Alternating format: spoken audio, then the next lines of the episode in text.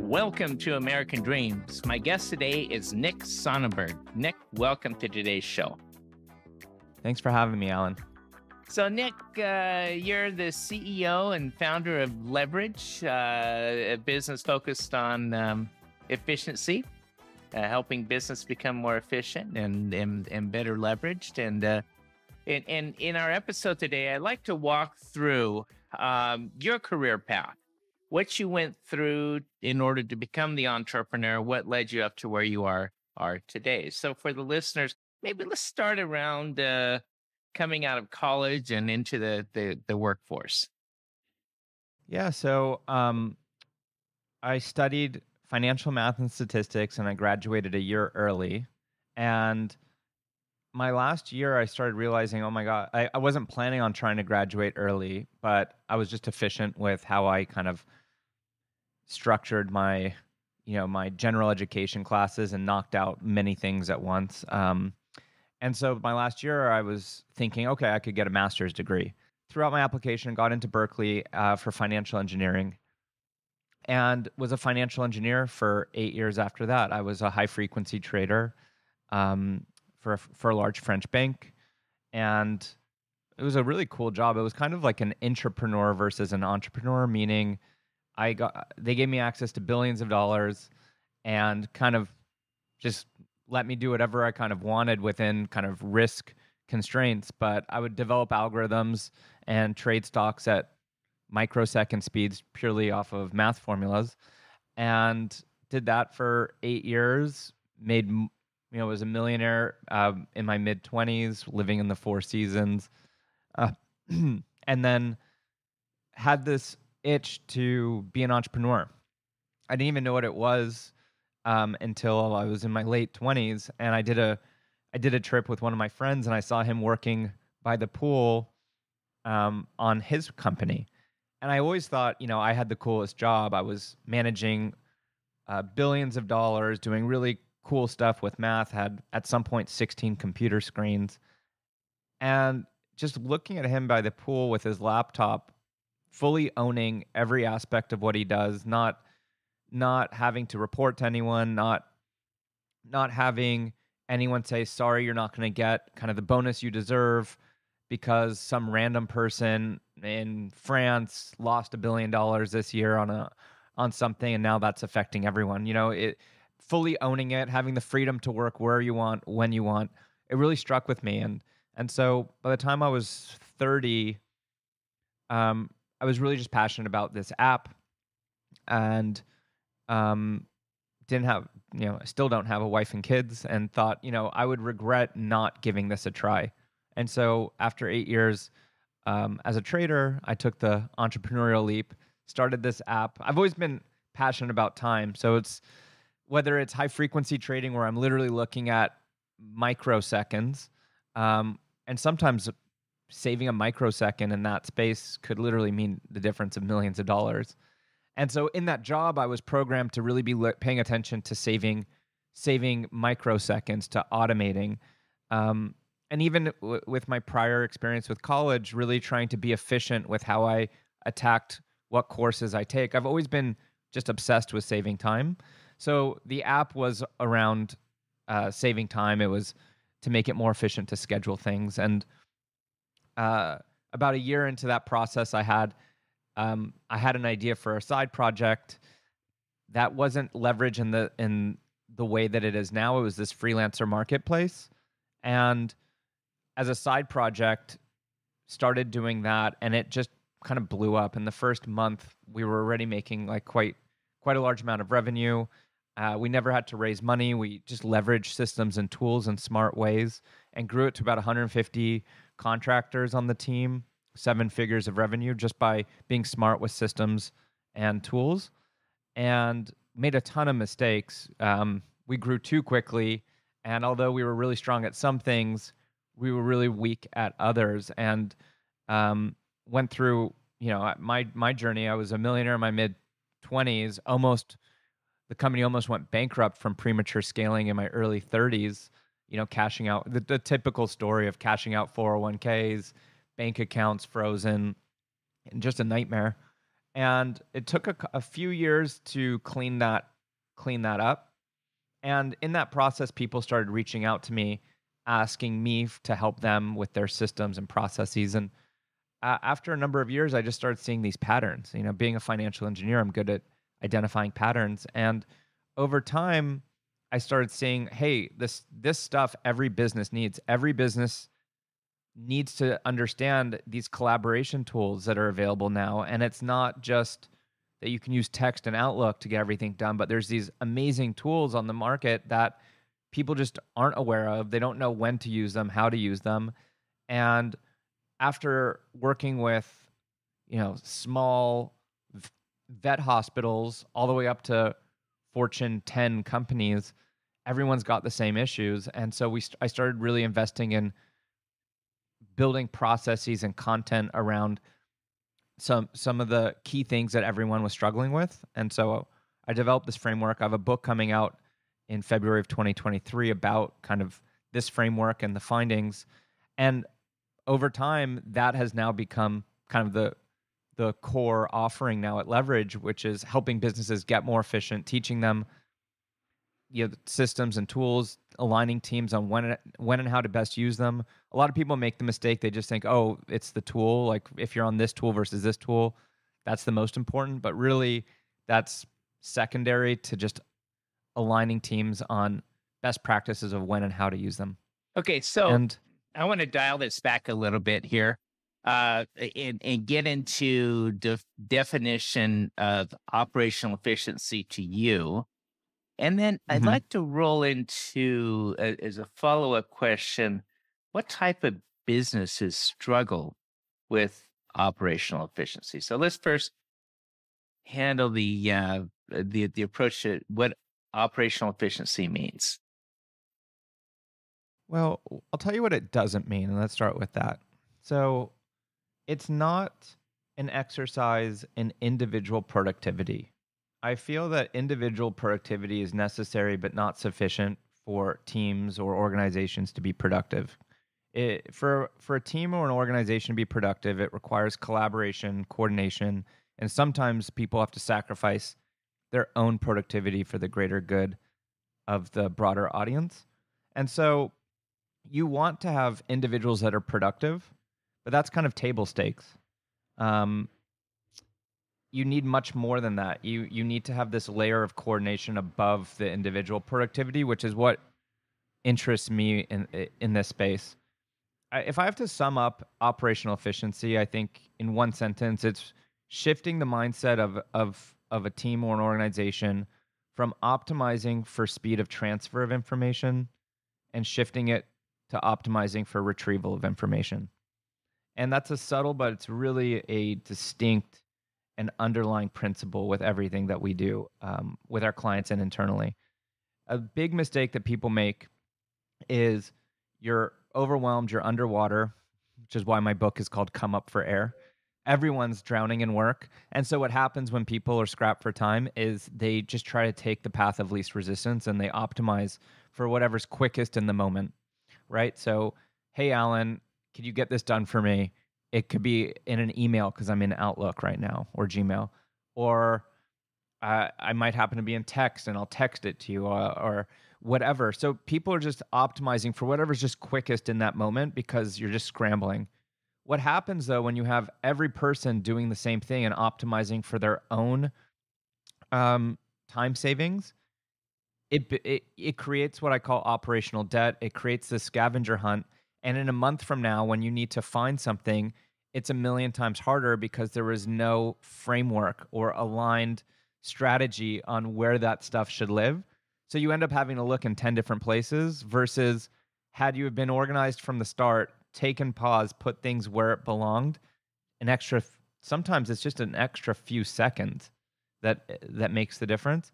But if everyone can spend the extra few seconds and put things where it belongs, it's going to make it exponentially faster to find information. So for me, it's the name of the game is systems and processes and alignment across the team and organization to make it as fast as possible to find information. In looking at operational efficiencies, um, you have you you have team members that may be drowning in work. Um, why do you think most teams are drowning in work?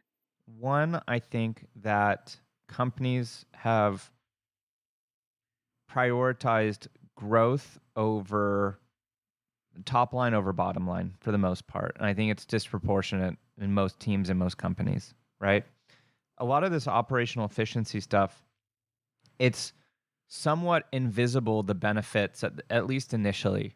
So if you have the choice between investing in marketing and sales where you could almost immediately see the kind of return on time or return on investment um, versus investing in your systems and your processes which you know there's no kind of timer next to people. So you can never know exactly this person saved three minutes this person saved five. I mean we know through surveys that on average people are saving a full business day.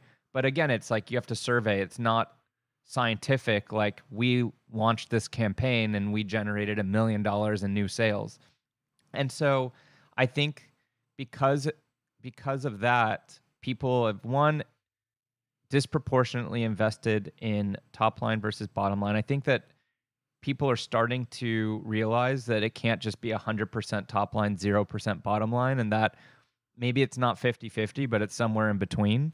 I think the pandemic awakened a lot of people to realize that, hey, you know, the, the work has changed. Office is kind of optional. Um, and regardless whether you're in person or or uh, remote, being efficient and using the right systems and tools and processes and having teams aligned is still always going to be best and it doesn't really matter but if you're going to try to compete in this new world and have a hybrid uh, working structure or remote you, you really don't have any option you can't just brute force it and tap someone on the shoulder and ask them a question so yeah i think that people have just over over allocated resources to top line uh, versus bottom line. And a lot of times it's not that hard to grow top line. It's you want to avoid those setbacks. So you want to avoid that one key person on your team if they were to leave you know how how much is that going to negatively impact you like i had a business partner pick up and leave like i've firsthand felt that pain. And I can guarantee that most people listening to this right now, if you think about it, you probably have one person where that person's really a bottleneck. It could be a finance person where you have no idea how they do payroll or how they're managing the books. If they were to leave, like how much is that going to set you back? So I think that people aren't spending enough time thinking about not just moving faster forward, but how do you avoid the setback? And so I think that those are the reasons why, but I think that it's I'm seeing a shift and and I'm seeing that I don't think it'll ever be 50-50, but maybe it's 80% top line, 20% to your systems and processes.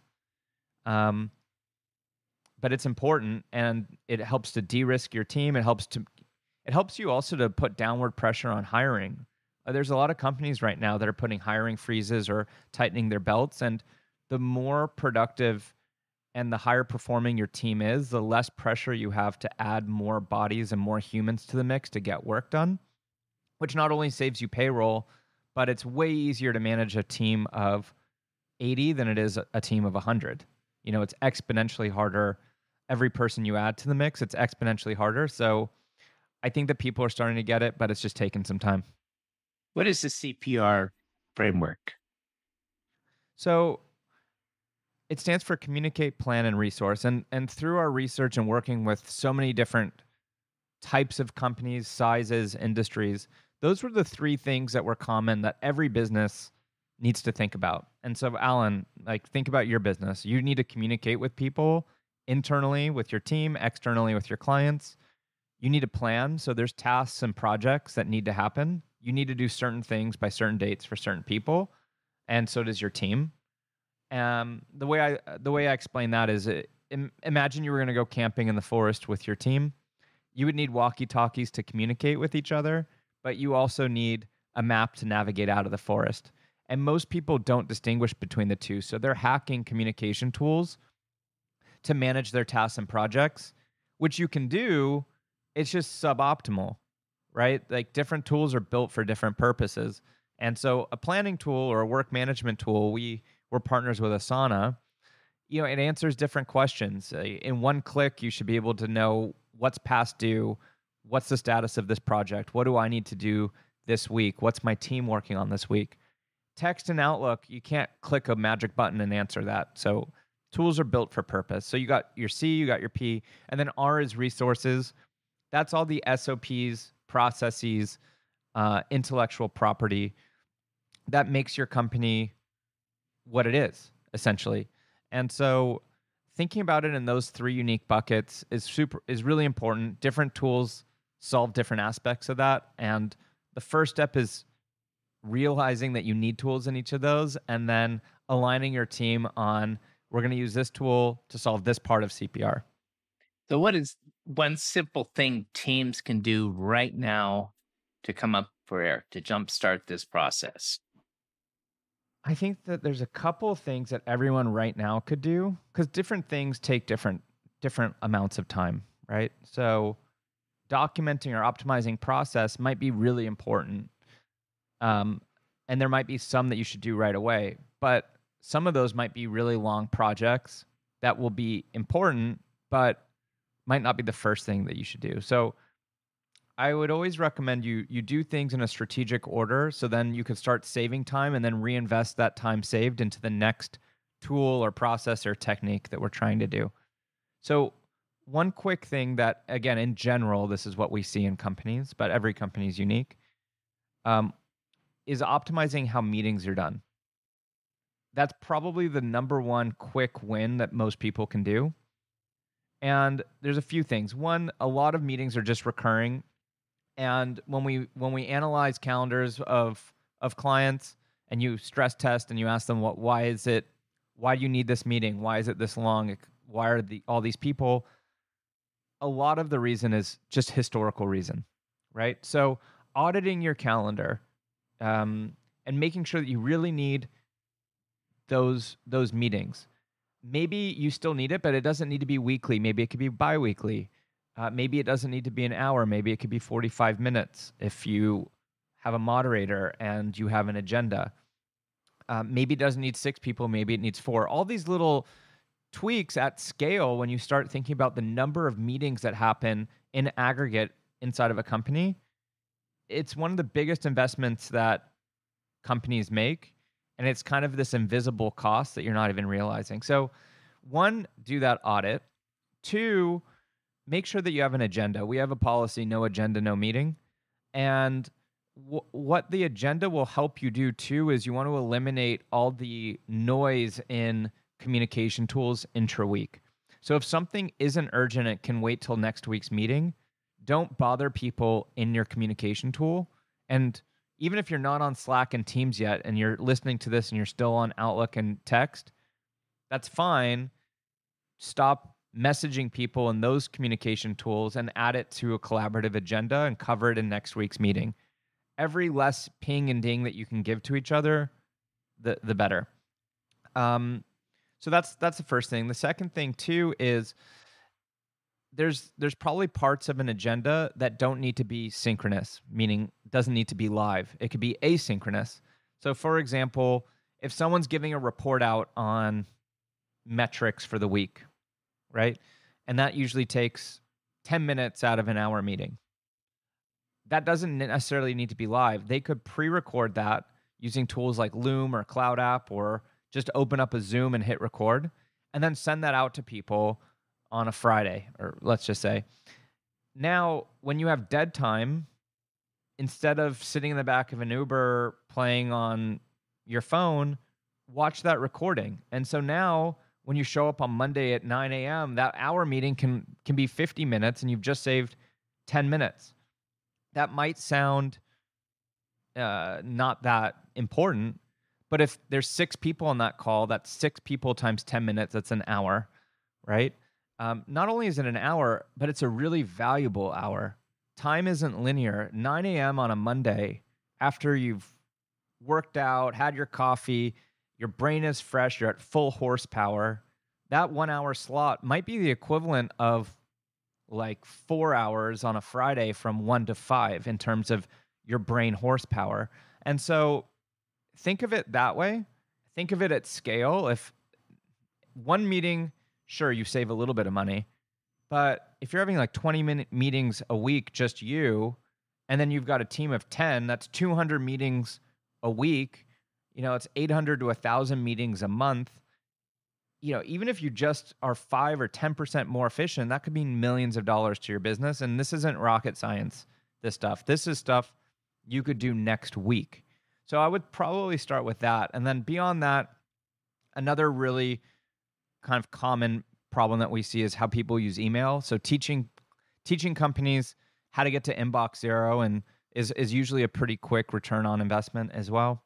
And then beyond that, rolling out tools like Slack and Teams and Asana and Process Street and Notion, like it, you know, it's it's a never ending journey and they're all important. But I would start with some those two quick wins and then move on to some of the other tools. Last question here. So, what is the biggest lesson you've learned while building your business? Well, I think the biggest lesson is um, it was way harder than I thought it would be. I was kind of cocky at the beginning, thinking that high frequency trading's probably the hardest thing, and um, managing a team, um, and managing clients, and also with this stuff that we're talking about, the change management, it's all hard. So uh, the other thing is the CPR framework. It was surprising how really that's kind of now just like this tried and true principle that really works for any business of any industry. Very good. Well, Nick, it's been a pleasure having you here on on today's show. I've been visiting here today with Nick Sonnenberg. He's the founder, the CEO of Leverage, a business efficiency consultant. And uh, we'll look for your your book coming out in uh, when is it? Yep, February. In February, it's already up on Amazon. Come up for Comeupforair.com. You can get some info and some some free resources if you're into into um, this type of content. All right. Thanks for being with us today, Nick. Thanks, Alan.